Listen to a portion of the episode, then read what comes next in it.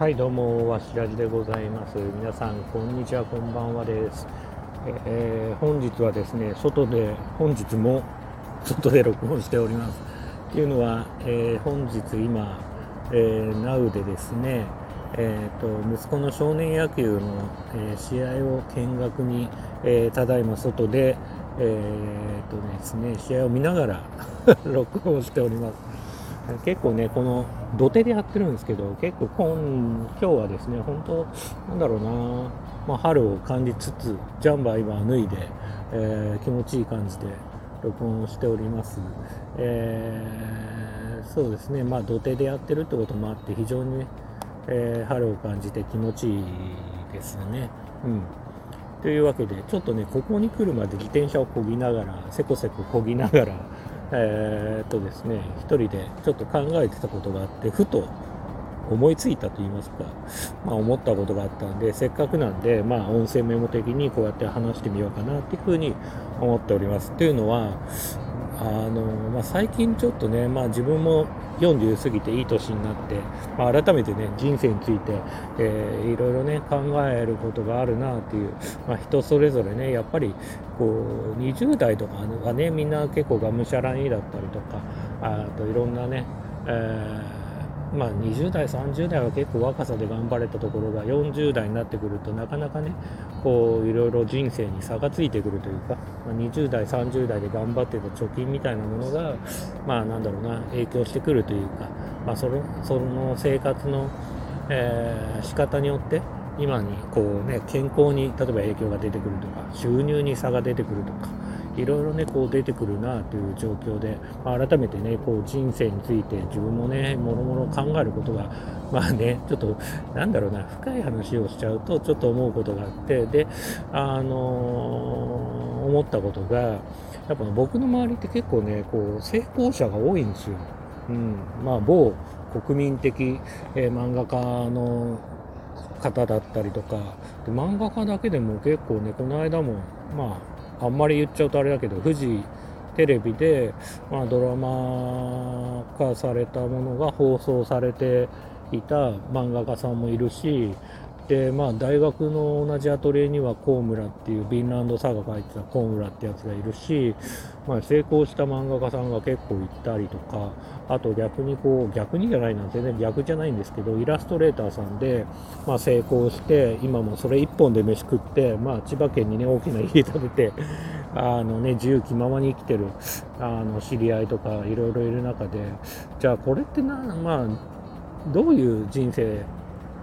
のなんだろうな。どこで僕は僕も本来だったら、まあ、子供の頃は、えーと、小学校の時から中学校の時から、まあ、ずっと絵がうまいって言われ続けて、まあ、言ったら学校の中では一番絵がうまかったしまあなんだろうな、まあもちろんその後ね、美大に行くから予備校行ったり、大学行ったりで、まいろいろありながら、まあそれなりに絵がうまくて漫画家になりたいなんていうふうに思っていたのに、じゃあそ、それってどういう差がついちゃったのかなっていうふうに逆に思うようになっ、で、それって結構そのイラストレーターの方を見てても、会って話しても、イラストレーターの方とかは逆に言うと、そんなにこう、あの学校で絵を学んだとかはなくて持ち込みで、まあ、やりながら持ち込みながら結構こうアドバイスを受けながら試行錯誤しながら、まあ、絵を描いてたっていう話を聞いてそれと僕がじゃあ何が違うかってことをちょっとね考えてみました。で考えたのはあのやっぱねさっき言った通り小学校中学校僕絵うまいと言われたから、まあ、そうなんだけど予備校行ってもちろん僕より美術自体美術っていうジャンルの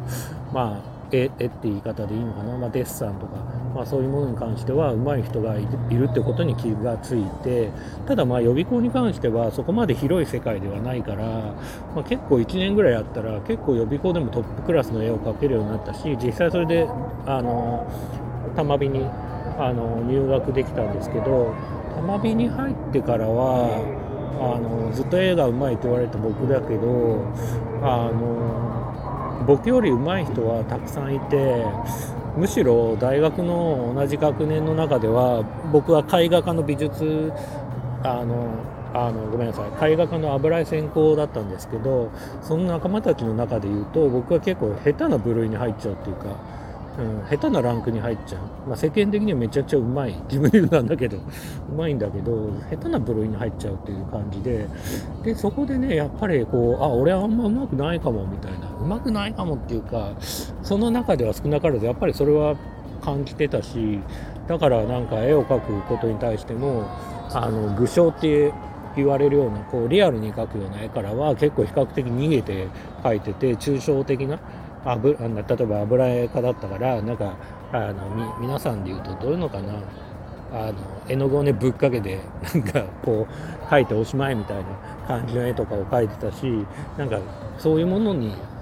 逃げてた部分があってでじゃあ今度ゲーム会社に就職するんですけど新卒入あのあの入社するんですけど、まあ、その時も、まあ、言ったら同じねがあのデザイナーだけで何人いたか、まあ、少なからず同じ部署に10人ぐらいはいたんですけどあの同期がね、えーとまあ、専門学校卒の人間とかに比べたら圧倒的にそのなんつうかな絵のじその絵の、まあ、なんだ基礎の基礎力みたいなのが違うから、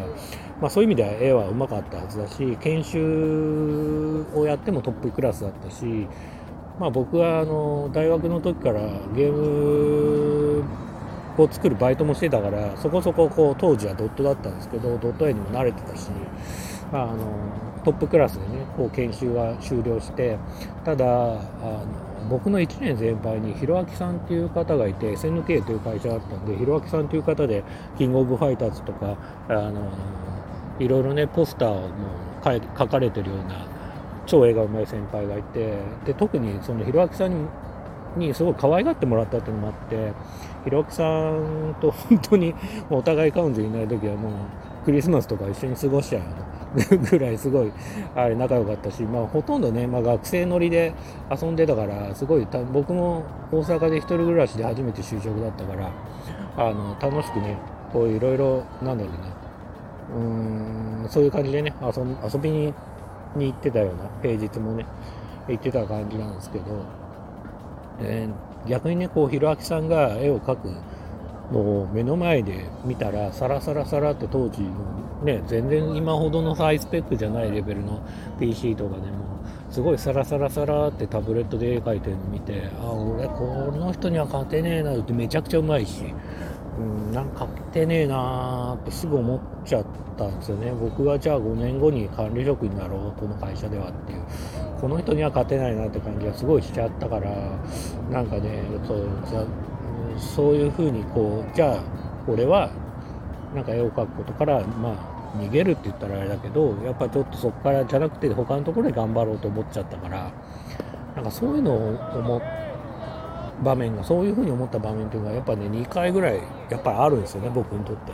でさっき言ったそのイラストレーターで成功した方ももちろんそのなんだろうな出版会社に絵を持ってったりとかしながら挫折とかもあったと思うけどもともとそういうエリートでもなかったから悪いけど、まあ、聞いててもね本人もそう言ってたけど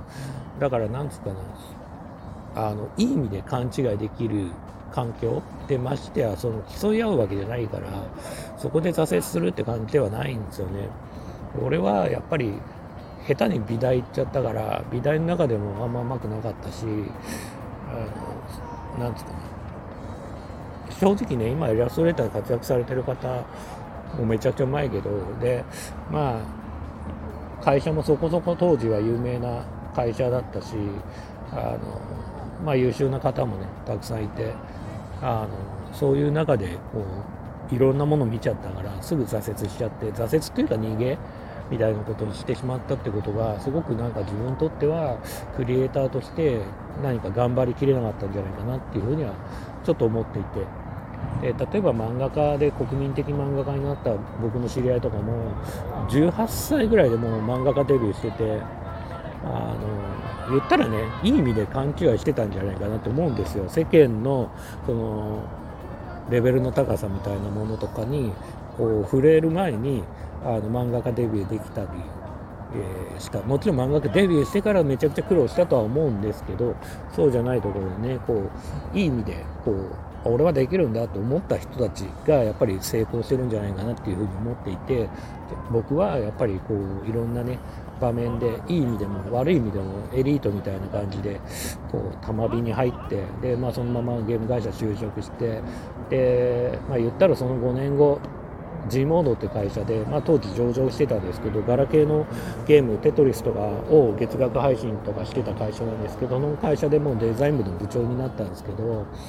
まあ言ったらね、収入は増えたかもしれないけど、安定もしたかもしれないけど、そこで結構挫折もした、挫折じゃないな、えっ、ー、と、まあそういうものによって何かいろんなね、大切なものを失ってきたんじゃないか、大切なものっていうか、まあね、生活の安定とともに、まあなんかチャレンジできなかったんじゃないかなってことをね、思う今日この頃なんですよ。はい。今日言いたかったのはそんな感じかな。僕の経歴とかはね、また今度は話そうかなというふうに思うんですけど、そんな感じでございます。はい。というわけで、えー、今日はね、こんな感じで音声メモ的にさっき思ったことをね、なんで俺はチャレンジしきれなかったんだろうなって思ったことを、えー、メモさせてもらいました。それではまた、バイバイ。